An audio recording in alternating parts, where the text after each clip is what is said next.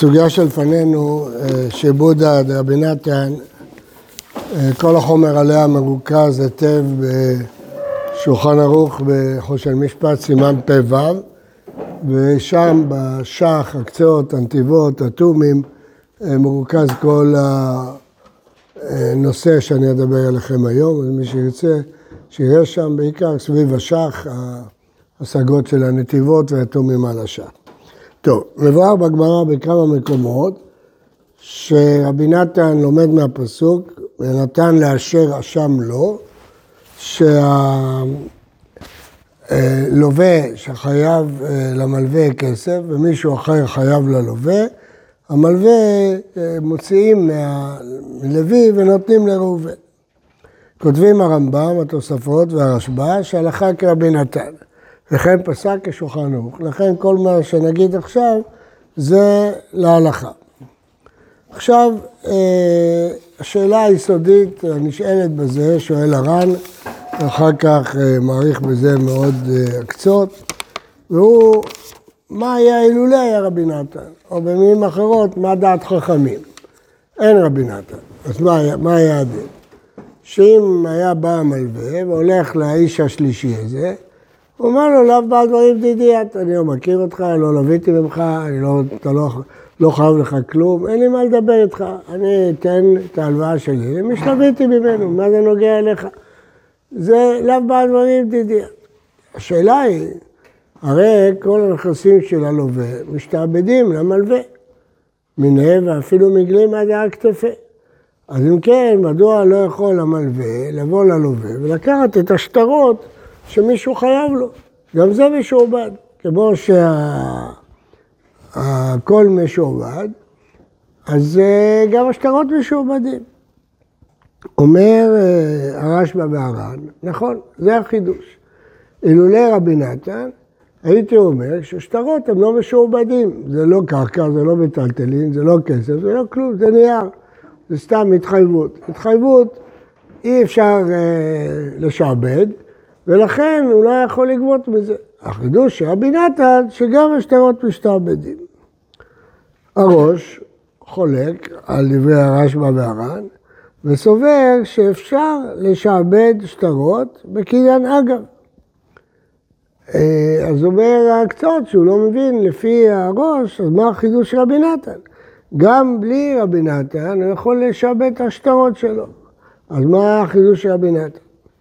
אומר השח, החידוש הוא לא שזה משועבד, זה לפי הראש כל שטרות משועבדים.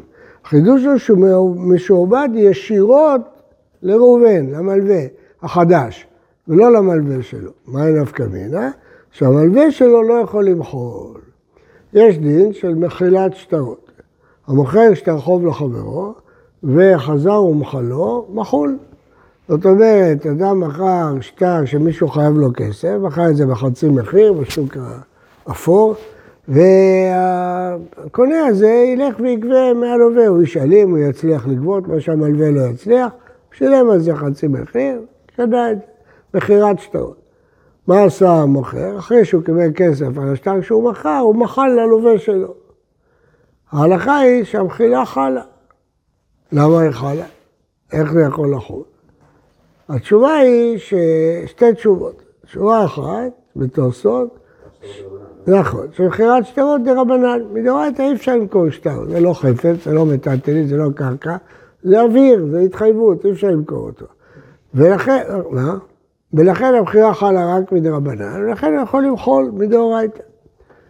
אה, תשובה שנייה, שהיא המפורסמת יותר, שיש שעבוד גוף ויש שעבוד נכסים.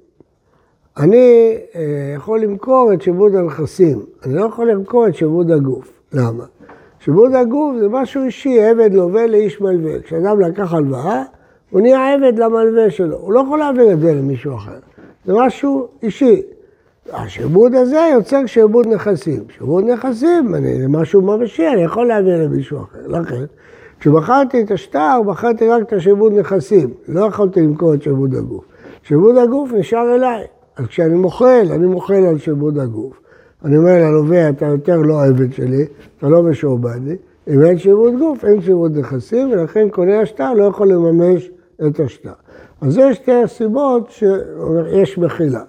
אומר השח, שזה החידוש של רבי נתן, שברגע שאתה חייב למישהו והשטר שלך משועבד אליו, אתה יוצא מהתמונה. והמלווה שלך, הלווה שלך משועבד ישר למלווה שלך. למה? כי זה רבי נתן, נתן לאשר רשע לו, לכן אתה כבר לא יכול למחול, זה לא בידך. ברגע שהיה לך מלווה, אם אתה סתם מוכר שטר שלך, אתה יכול למחול. אבל אם אתה חייב כסף למישהו, והשטרות משועבדים אליו מדין רבי נתן, אתה לא יכול למחול. זה כבר לא אצלך, זה כבר אצלו. למרות שהוא עוד לא גבה כלום, זה כבר אצלו, משועבד לו, אתה לא יכול למחול. זה... מה? מעביר שעבוד גוף? לא, לפי רבי נתן, אז מתבטל השעבוד הגוף הראשון, כיוון שכשאתה לקחת ברגע שמישהו לקח ממך הלוואה, הוא בעצם חייב למי שאתה לקחת ממנו הלוואה, לא לך, הוא, הוא המלווה. כיוון שאתה משועבד לראובן, השמעון שבא ולווה ממך, או לוי שלווה משמעון, הוא כבר משועבד לראובן. אז השעבוד גוף הוא לא לשמעון בכלל. זה שעבוד גוף לראובן. כן. אה, לא בגלל שהוא העביר לו את זה. כן.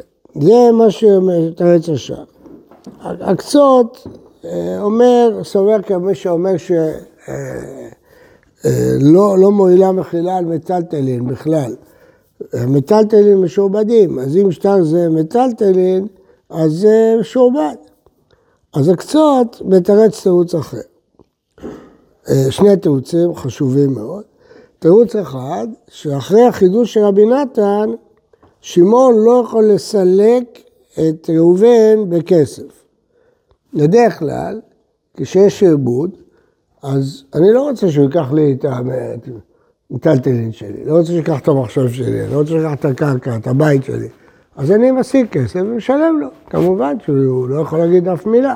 לוקח את הכסף, למרות שהוא חומד את הבית שלי. הוא לא יכול, הבאתי לו כסף ונותן לו. אבל ברגע שיש רבי נתן, אז לא יכול הלווה להציע למלווה, קח כסף ותשחרר אותו, אני לא רוצה שתיקח ממנו. לא. כיוון שהוא משועבד לו, הוא יכול לקחת ממי שהוא רוצה. זה חידוש גדול של הקצות. כלומר שלפי הקצות, אפילו שהלווה ישיג כסף, לתת למלווה, המלווה אומר לא רוצה ממך, אני רוצה לקחת מהלווה שלך. הוא יכול. זה חידוש של רבי נתן, לכן זה לא כמו שעבוד רגיל. תירוץ נוסף הוא אומר, כן. זה מוכרח או שהלווה יכול לבחור?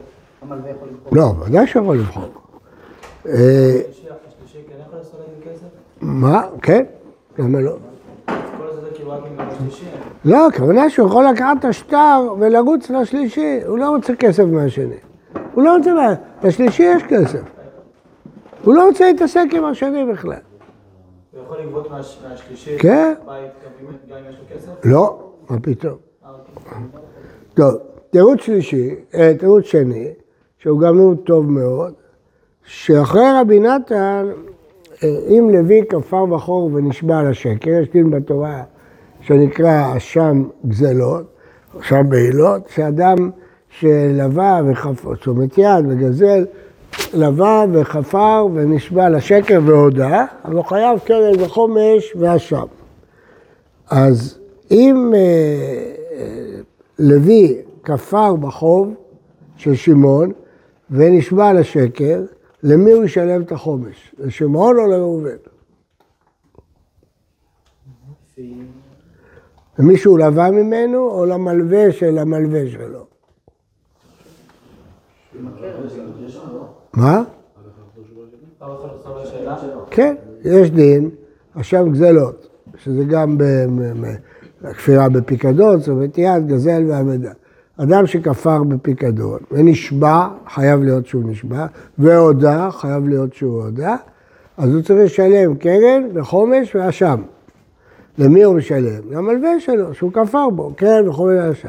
עכשיו פה, מי המלווה שלו? של השלישי. המלווה הישיר שלו, או המלווה של המלווה שלו? מי יזכה בחומש? המלווה של המלווה, זה החידוש של רבי נתן. כלומר, נתן אומר, ונתן לאשר אשם לו, כלומר, לא למלווה שלך, אלא למי שהמלווה, למה? כי החוב כבר עבר אליו. אז, אז הקצות אומר שני חידושים. אז נחזור. אז החידוש הבסיסי לפי הר"ן והרשב"א, ששטר משתעבד. בדרך כלל שטר לא משתעבד, אי אפשר לשעבד שטר. החידוש ברבי נתן, כי זה לא כלום, שטר זה התחייבות, זה, זה, שטר זה ראייה על התחייבות. מה אתה משעבד, מה אתה מעביר? כלום. אז חידוש של רבי נתן שאפשר להעביר שטרות, חובות, לשעבד אותם. זה הר"ן והרשב"א. אבל לפי הראש, כן אפשר לשעבד שטרות, בלי רבי נתן. גם רבנן שחולקים רבי נתן אומרים שאפשר לשעבד שטרות. אז לפי הראש, מה החידוש של רבי נתן? אז אומר השח שהחידוש הוא לא יכול למחול. דהיינו שהחוב כבר עבר ממך ואתה לא יכול למחול, זה החידוש שלו. אם סתם היית משעבד את השטר, היית יכול למחול, כי כשמכרת את השטר אתה יכול למחול, לפי שני הסברים שאמרתי לכם. אבל אם התורה העבירה את החוב למישהו אחר, רבי נתן, אתה לא יכול למחול, זה כבר לא אצלך, אתה לא יכול למחול. זה התירוץ של השח. הקצות מתרץ שני תירוצים אחרים. תירוץ אחד, שלסלק בזוזה, הוא לא יכול לסלק אותו, כי הוא הולך ישר ללוי, הוא לא הולך בכלל לשמעון. התירוץ שני, שאם לוי כפר ונשבע והודה, את החומש הוא לא ישלם לשמעון אלא לראובן.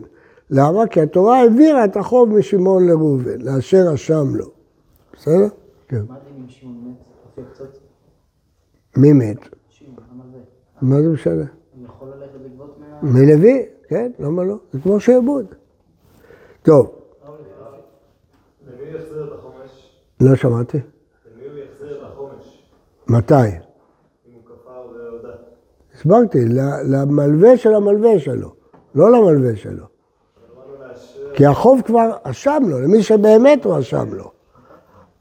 לאשר, לא כתוב נתן אה, למלווה שלו. לאשר אשם לו, למי שמגיע, יש פה ריבוי של התורה. כלומר, לא לזה שנתן לך, למי שזה מגיע לו. למלווה של המלווה שלך, לאשר אשם לו. בסדר? הרב אמר שלפי הראש השטרות אה, נקנים בקניין אדם. כן.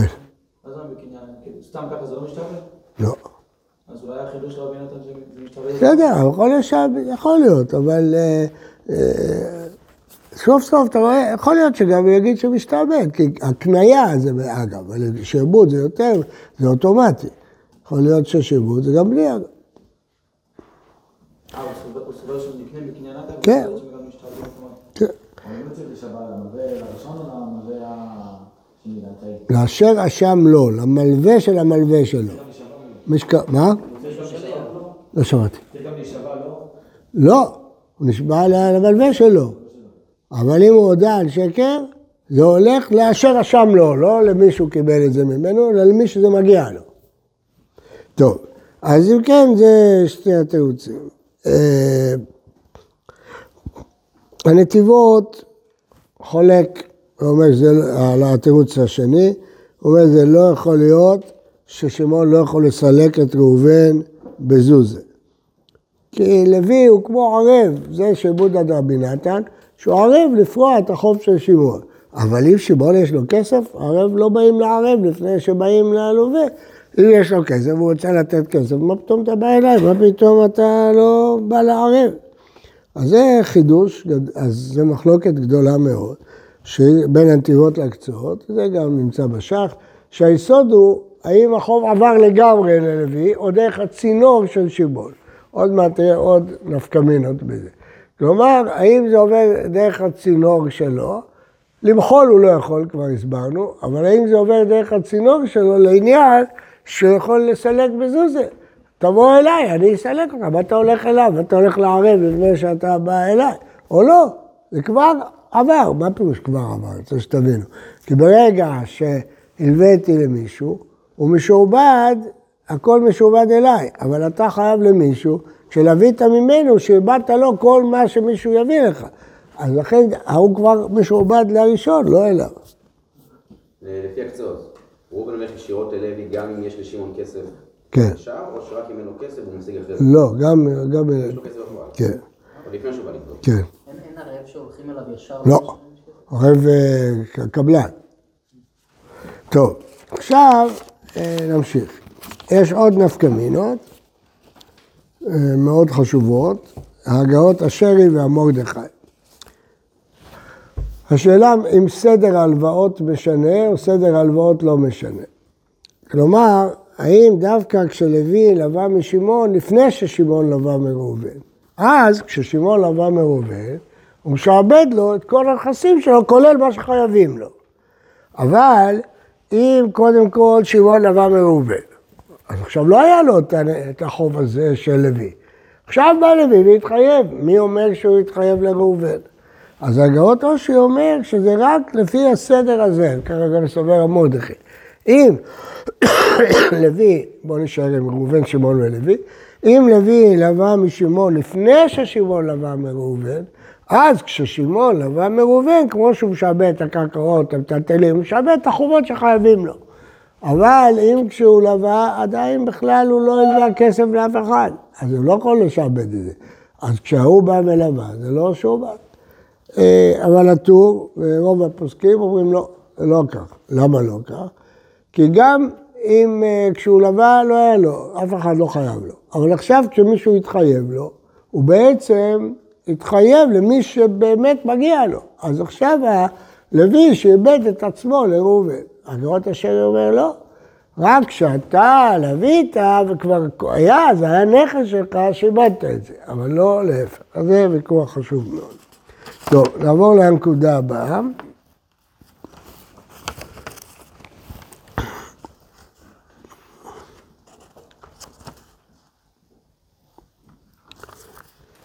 אה, כתוב בגמרא בבא קמא שמי ששואל שור בחזקת תם ונמצא מועד והזיק, השואל משלם חצי נזק, כי הוא שאל אותו בתורת תם. והבעלים משלם חצי נזק. כשהבעלים רימה אותו, אמר לו זה שור תם. אומרת הגמרא, מדובר שבדין כבר תפסו את השור והבעלים מוסיף חצי נזק. שואלת הגמרא, למה לא נחייב את השואל, מי שלומד דף יומי, זוכר את זה? לשלם למשאיל על כך שהוא לא שמר את השור, שבית דין לא יתפסו אותו. הוא אומר, אם השור היה אצלי, הייתי מבריח אותו. הייתי מבריח אותו. עונה, מה זה משנה? היית מבריח אותו. הרי זה מועד, היית משלם מן העלייה, אז מה זה משנה? אומרת הגמרא, אני חי חדאית לנכסה. אם יש לו נכסים, הוא משלם מהר. אין לו. אין לו כסף, אין לו נכסים, הבריח את כל החפצים שלו, מטלטלים, הכספים, אין לו, הוא בלי כלום. אז אם זה היה שור היה אצלו, הוא היה מבריח אותו, הוא היה אומר, אין לי ממה לשלם. עכשיו שזה אצלך, הלכת ומסרת את זה לבית דין, אז הזקת לי, ככה שואלת הגמרא. תרצת הגמרא, לא, משום דאמר הוא עונה לו השואל, כי איך זה משתבנה לדידך, משתבנה לך, מדרבי נתן. מה אתה טוען? שהייתי צריך להחזיר לך את השור, כי אני משועבד לך, אני שומר שלך. כן, אני משועבד לך, אבל אני משועבד גם למי שאתה חייב, מכיוון שאתה חייב לו, אני משועבד ישר אליו, לא רציתי להחזיר לך את השור, כי השור משועבד לניזק, כי אתה חייב לניזק, ואני שאלתי ממך, זה משועבד לניזק. ככה הגמרא עונה, כל זה גמרא. אומר הרשב"א, אומר הר"ן, מכאן, שרבי נתן זה רק במקום שאין נכסים לשמעון. אבל אם יש נכסים לשמעון, אין את הדין של רבי נתן. כי מה הגמרא אומרת? אם יש לו נכסים, אז הוא יכול להגיד לו, אני חדי חדאית לנכסה. אז הוא אומר לו, אתה אה, היית משלם מעלייה, מה אכפת לך? למה היא לא אומרת רבי נתן? למה היא לא אומרת, אני חייב לניזק? רק כשהיא אמרה, אין לו נכסים, אז היא אמרה שהוא אומר לו, אני חייב לניזק. לא בהתחלה, גם כשיש לו נכסים, לא נגיד שזה משועבד לניזק. אומרים הרשב"א, אומר בעל התרומות בשם הרמב"ן, והר"ן, כל הקבוצה הזאת, חכמי ספרד, שאיפה שיש לו נכסים, אי אפשר לגשת לשלישי. רק כשלשמעון אין נכסים, אפשר לגשת ללוי, כמו שאמרנו על ערב. דהיינו, אתה לא יכול ללכת ללווה, ללוי, לפני שהלכת לשמעון. שמעון יש לו נכסים, לכן, כשהגמרא חשבה שיש לו נכסים, שומר לא יכול להגיד לו, זה משועבד אה, ברחוב. רק כשהרבה אין לו נכסים, אז היא טענת הטענה של רבי נתן. כך גם פסק השולחן ערוך. מחדש הבית יוסף, שכל זה כשלא הגיע זמן הפירעון של לוי לשמעון. אבל אם הגיע זמן הפירעון של לוי לשמעון, ניתן לגבות מלוי גם כשיש לשמעון נכסים. אם כבר הגיע זמן הפירעון, זה כאילו שהכסף אצל שמעון. ואז אני יכול לגבות ממנו גם כשיש נכסים. כך כותבים משה. שהגיע זמן פירעון? מה? תכף נדבר על זה. טוב, הקושייה היא כפולה. א', משמע שאם אין לשמעון נכסים, ניתן לגבות מלוי גם קודם שהגיע הזמן לפירעון. איך זה יכול להיות? אתה אומר שכשיש נכסים אי אפשר לגבות, הרב בית יוסף, כש- כשהגיע הזמן לפירעון. אז מה, אם אין נכסים, אתה יכול לגבות, אה, כשאין נכסים אתה יכול לגבות גם כשלא הגיע הפירעון? מביא עוד לא חייב כלום.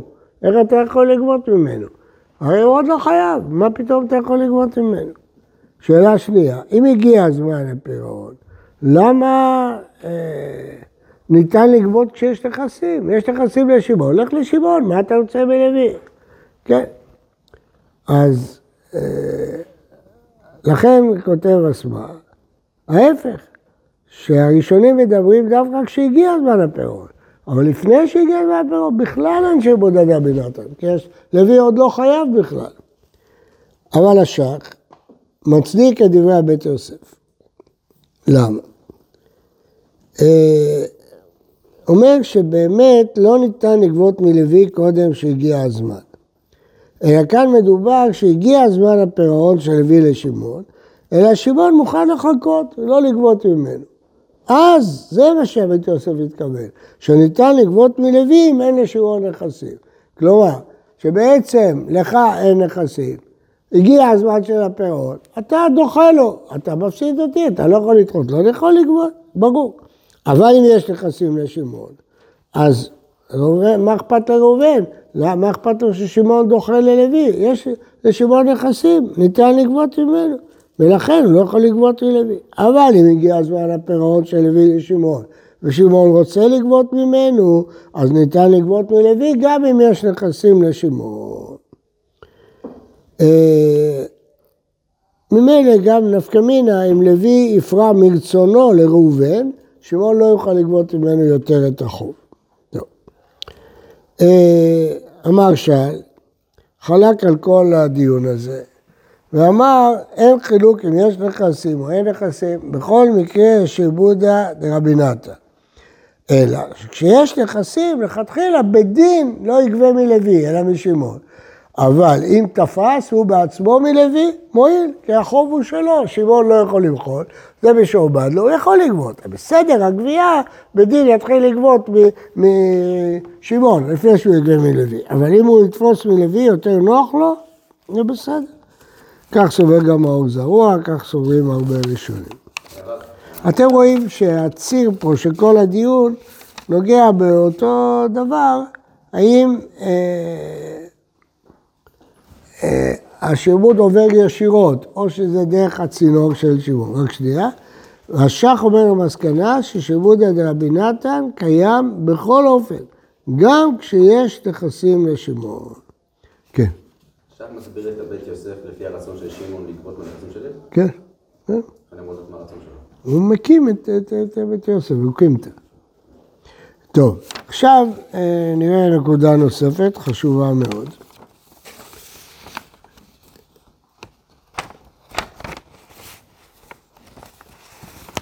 אומר הנודע ביהודה, שהעובדה שעשינו שיבוד עד רבי נתן לא מבטלת את האפשרות הרגילה שראובן יגבה את החוב משמעון, כולל החובות שחייב לו לוי, גם בלי רבי נתן. אבל אז זה צריך לעבור דרך שמעון. ואז הוא יכול, גם אם יש לשמעון נכסים, אבל אז הוא עובר דרך שמעון. ואז אם שמעון מוחל, הוא יכול למחול. כלומר, אם אתה בא בשיטת רבי נתן, אז אתה לא יכול לבוא כשיש לשמעון נכסים. אבל אז אתה מרוויח שהוא לא יכול למחול. אבל אם אתה בא בלי רבי נתן, אתה בא מצד כל מה שמשועבד לשמעון ומשועבד לי בלי חידוש רבי נתן, אז זה עובד דרך הצינור של שמעון. כלומר, לפי הנודע ביהודה, עיקר החידוש של רבי נתן שמוותרים על הצינור של שמעון. ולכן שמעון לא יכול למחול. אבל אה, בלי רבי נתן, אתה יכול גם לגבות דרך שמעון, אבל אז הוא לא יכול למחול. אז נמצא שיש שלוש שיטות. אסמה סובר שהחידוש של רבי נתן זה רק אחרי שהגיע זמן הפירעון, ורק כשהתברר שאין לשמעון נכסים. השח, סובר שכבר מההתחלה יש רבי נתן, אלא שכשיש נכסים רבנן לא יגבו, סתם מצין סדרי גבייה, לא יגבו מלוי אה, לפני שיגבה משירות. הנתיבות סובר שכשלא הגיע הזמן הוא מדין ערב, ואחר שהגיע הזמן הוא חייב באופן ישיר. ועכשיו זה, כל זה מוביל אותנו לנפקא מינה. מי ייתן את ההוצאות של העורך דין? את הטורח. אה, ראובן אומר, אני לא יכול להתעסק עם לוי, זה איש אלים, צריך לשלם לעורך דין הרבה כסף, תגבה אתה את החוב שלך מלוי ותשלם לי. אתה חייב לי כסף, לוי חייב לך, אז תגבה. אומר הטור והשולחן ערוך, אין דבר כזה. אתה רוצה לגבות ממני? אין לי. אתה רוצה לגבות מלוי? לך אליו, תוציא ממנו, תשבור את הראש. אני לא חייב להוציא מלוי בשביל לתת לך. זה חידוש. הייתי יכול לחשוב, אתה חייב לי כסף, ויש מישהו שחייב לך כסף, כמובן, מדובר מקרה שהוא קרוב שלו, הוא לא רוצה להוציא ממנו. הוא אומר, איך אתה תתעסק איתו, אני לא, לא רוצה להוציא ממנו. אז, אז לפי הטור שלך ערוך, כן? אז הוא לא יכול לעקוף אותו. הוא לא יכול להגיד לו, אתה תגבה ותשלם לי. הוא יכול להגיד לו, לך אתה תסתדר איתו. אה, זה דומה למקרה ש... כן, זה דומה לשמעון, למקרה רגיל, ש, שלווה יש לו נכסים ואין לו מזומנים. אי אפשר לכפות אותו למכור את הנכסים ולהשיג מזומנים. לא, אני לא רוצה להתעסק עם האדמה, איפה נמצא קונה לאדמה שלך? תמכור את האדמה ותביא לי כסף. אתה טוען שאתה חייב לי כסף, אתה טוען שאין לך כסף, אתה מודה שיש לך אדמה, תמכור אותה, תממש את הבית שלך, תביא זוזים. למה הוא לא רוצה? כי כמובן זו עבודה קשה, הוא ישלם תיווך, הוא ישלם זה, המחיר של הבית יורד, הוא לא רוצה, הוא לקח את הבית. אז הוא לא יכול לעקוף אותו. להגיד לו, אני לא לוקח את הבית, תמכור אתה את הבית. גם כאן, הוא לא יכול להגיד לו, תשיג לי את ההלוואה. אתה רוצה לקחת מלוי, לך תיקח מלוי. טוב, השח לא מקבל את זה. הוא אומר שרבי נתן זה רק בא לייפות את כוחו, שהוא יכול לגבות מלוי. אבל ודאי שהוא יכול ללחוץ על שמעון, ששמעון יגבה מלוי. שמעון חייב לו כסף, מה זה דומה? שם הוא אומר לו, אתן לך קרקע במקום כסף. בסדר, פה אתה לא נותן לי כלום, אתה שולח אותי למי שחייב לך. אל תשלח אותי, הלך אתה, תטפל בזה. אתה טוען שיש מי שחייב לך כסף, לך תשיג את הכסף ותביא לי. כן, אז השח אומר שהוא כן יכול אה, לכפות אותו. עוד הלכה מאוד מאוד חשובה, שלעולם לא גובים מלוי לפני שתבעו את שמעון. אני לא מדבר עכשיו על יש נכסים, אין נכסים. התביעה צריכה להיות קודם כל ללווה שלך. ואז אם תבעת, הוא יכול להגיד, יש לי לווה שלי, ואז כל השאלות ששאלנו, איך עליו ישר, דרכו, אבל חייב להיות קודם כל תביעה. זה מהגאונים. ומה עם נפקא מינה כדי לתת לו את האפשרות לפרוע ישר? מה? את? אה, למה היא נפקא מינה? אם הוא לא תבע, הוא לא בכלל לתבוע את שואל, הלוי, הלוי הזה זה בנק. נוח לו ללכת ישר לבנק, לבקש את הכסף, הוא לא רוצה להתעסק עם שיבול בכלל. טוב, עכשיו נגיע למחילה, דיברנו על זה, הזכרנו, אבל בואו אה, נרחיב. אני לא יכול לצערי להביא לכם את כל הגמרות, כי אני לא יודע אם כולכם בעניינים, אבל כל הדברים שאמרתי הם אה, מעובה בראיות ובגמרות. הגמרא בכתובות דף י"ט אומרת, פה זו הסוגיה שלכם, שמי שאומר על שטר שהוא אמנה אינו נאמן. אמנה זה סתם, סתם, הסכמנו בינינו, רצית, בא לך ביקורת של מס הכנסה, אז כתבת לי צ'ק שאתה חייב לי מיליון שקל. אז, אבל שנינו ידענו שזה בלוף. הוא לא נאמן, אדם לא נאמן להגיד השטר שזה אמנה. אומרת הגמרא מתי? כגון שחב לאחרים, כן רבי נתן. זאת אומרת, הוא לא יכול להגיד שהשטר הזה אמנה, למה? כי הוא עושה קמוניה עם הלווה שלו, כדי שהוא לא ישלם לראובן. אז הוא עושה קמוניה, הוא אומר, נכון, יש לי שטר של שמעון, אבל זה אמנה, כדי לשחרר את אה, לוי, לשחרר את לוי שלא ישלם לראובן. אז הוא לא נאמן. שואל התוספות, למה לא? יש לו מיגו, שיכל למחול את השטר. הוא יכול למחול את השטר ללווה שלו. ואז המלווה שלו לא יכול לגבות. תרץ תוספות שני תירוצים. אחד, שהוא לא רוצה למחול, כי הוא אוכל, הוא יפסיד את החוב שלו.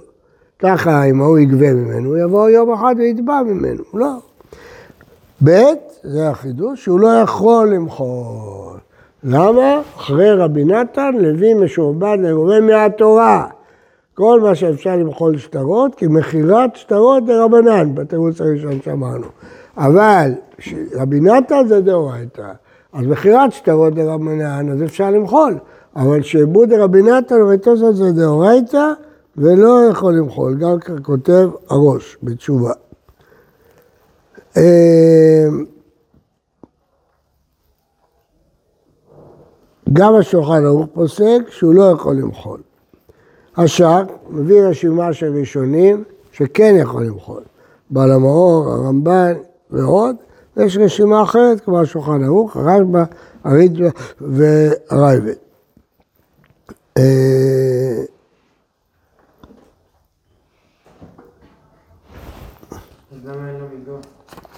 למה למחול, למה אין מיגו? למה אין? מיגו. אה, אמרנו, כי הוא לא רוצה למחול. לא מעוניין. אה, טוב, זו סוגיה גדולה של הכתובה, נדלג על זה.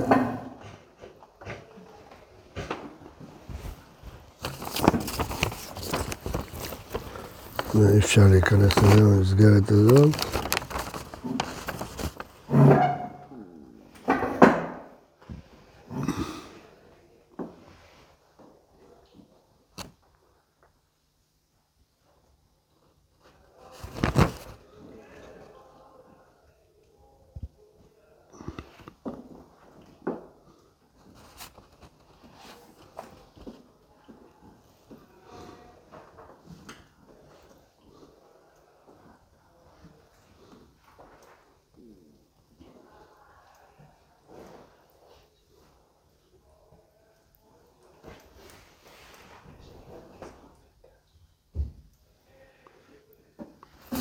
כן, שאלה מעניינת. אם שמעון הלווה ללוי על מנת שלא יחול עליו שעבוד של ראובן. שעבוד דאורייתא זה לא יכול. אם הוא יכול, האם התנאי מועיל. אז, אז הקצות אומר שאם הוא מלווה, הוא לא יכול לטעון כשעבוד הדאורייתא. אין דרך. רק אם יש מחילה, הוא יכול למחול.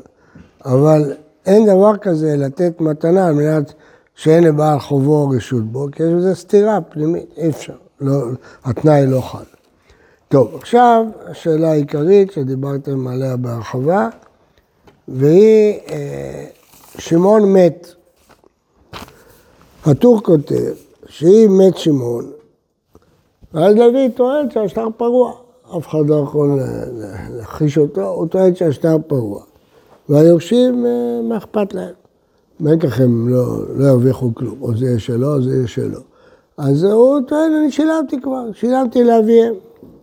נשבעים יורשי שמעון, שבועת היורשים, שאבא שלהם לא אמר שהשטר פרוע, והם גובים מלוי, וחוזר וראובן גובה מהם.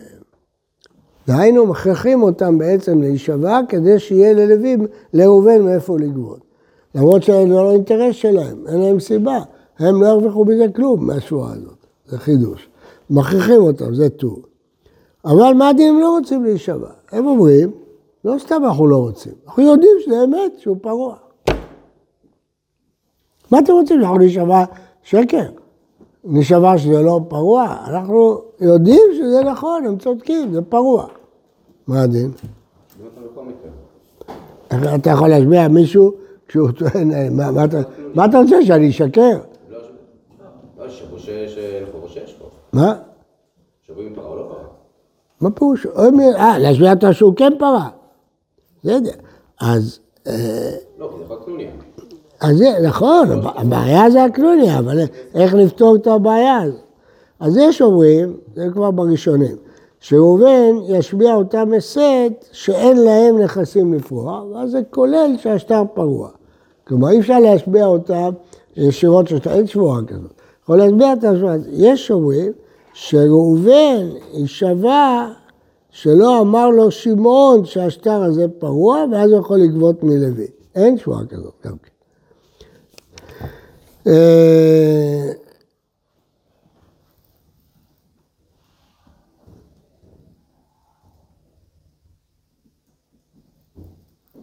יש פה עוד איזה פלפול, אבל... כן, עכשיו מקרה מעניין מאוד. אה, זה אני רוצה שאתם תענו, אז תקשיבו טוב. אם המלווה של ראובן לשמעון הוא מלווה על פה, והמלווה של שמעון ללוי הוא מלווה בשטר. עכשיו לוי מכר את הקרקעות שלו. בא ראובן לגבות מכוח השטר שיש לשמעון על לוי. אבל הוא בעצמו אין לו שטר על שמעון. האם הוא יכול לגבות? תעשו, רגע- תעשו רגע חשבון, למה מלווה על פה לא גובה מלקוחות, ומה יקרה במקרה הזה? יציאת כל. נו, מה יגידו הלקוחות? אנחנו ידענו שלוי אין לו הלוואות? ולכן קנינו את הקרקע, ידענו שיש לו הלוואה על שמעון. ולכן גם, לא, לא ידענו ששמעון חייב אה, לראובן כסף. זה אותו כסף. זה תלוי במחלוקת של סדר הלוואות? או, או, או, יפה. אז אה, שמעון מודה שהחוב לא פרוע. אז עכשיו הלקוחות יכולים לטעון שהחוב של שמעון לראובן פרוע. והם עשו קלוניה ביניהם להוציא מידם. הם לא יכולים, למה? שמעון ברור שיכול להוציא מידם, מכוח השטר. הרי ברור ששמעון יכל לגבות מהלקוחות. אז הלקוחות לא יכולים להגיד כלום, כי בעצם לשמעון אתם חייבים, בכל מקרה. אז מה אתם יכולים להגיד? מאיפה אנחנו יודעים ששמעון באמת חייב לראובן? אולי זה הכל בלוף, שמעון לא חייב לראובן ולא שום דבר. אבל זה לא משנה מבחינתכם. מבחינתכם, אתם חייבים לשמעון, תנו את הקרקע לשמעון. ואז הוא יצטרך להחזיר את זה לראובן. אז במקום זה ראובן ייקח לשם מכם. זאת אומרת, במקרה הזה אנחנו נעשה את זה דרך הצינור של שמעון. כיוון שההלוואה של שמעון ללוי הייתה בשטר, אז הלקוחות השתעבדו לשמעון. אז למרות שראובן בא לגבות, והם לא יכולים להגיד לו, לא השתעבדנו לך. כיוון שהשתעבדת לשמעון, אם שמעון היה בא, היה גובה, ולכן הם גובים ממנו. כלומר, צריך לוודא ש... ששמעון מסכים לתת את זה לראובן. זה נכון. לא- כאילו. כן. טוב, עד כאן. אני אומר שוב, מי שרוצה פרט, אה, ללמוד את זה בעיון, זה קל מאוד. ילמד טור, שולחן ערוך, סימן פ"ו, חושן משפט, עם הבית יוסף, שח, קצות, נתיבות ותומים, נדע את כל הסוגיה.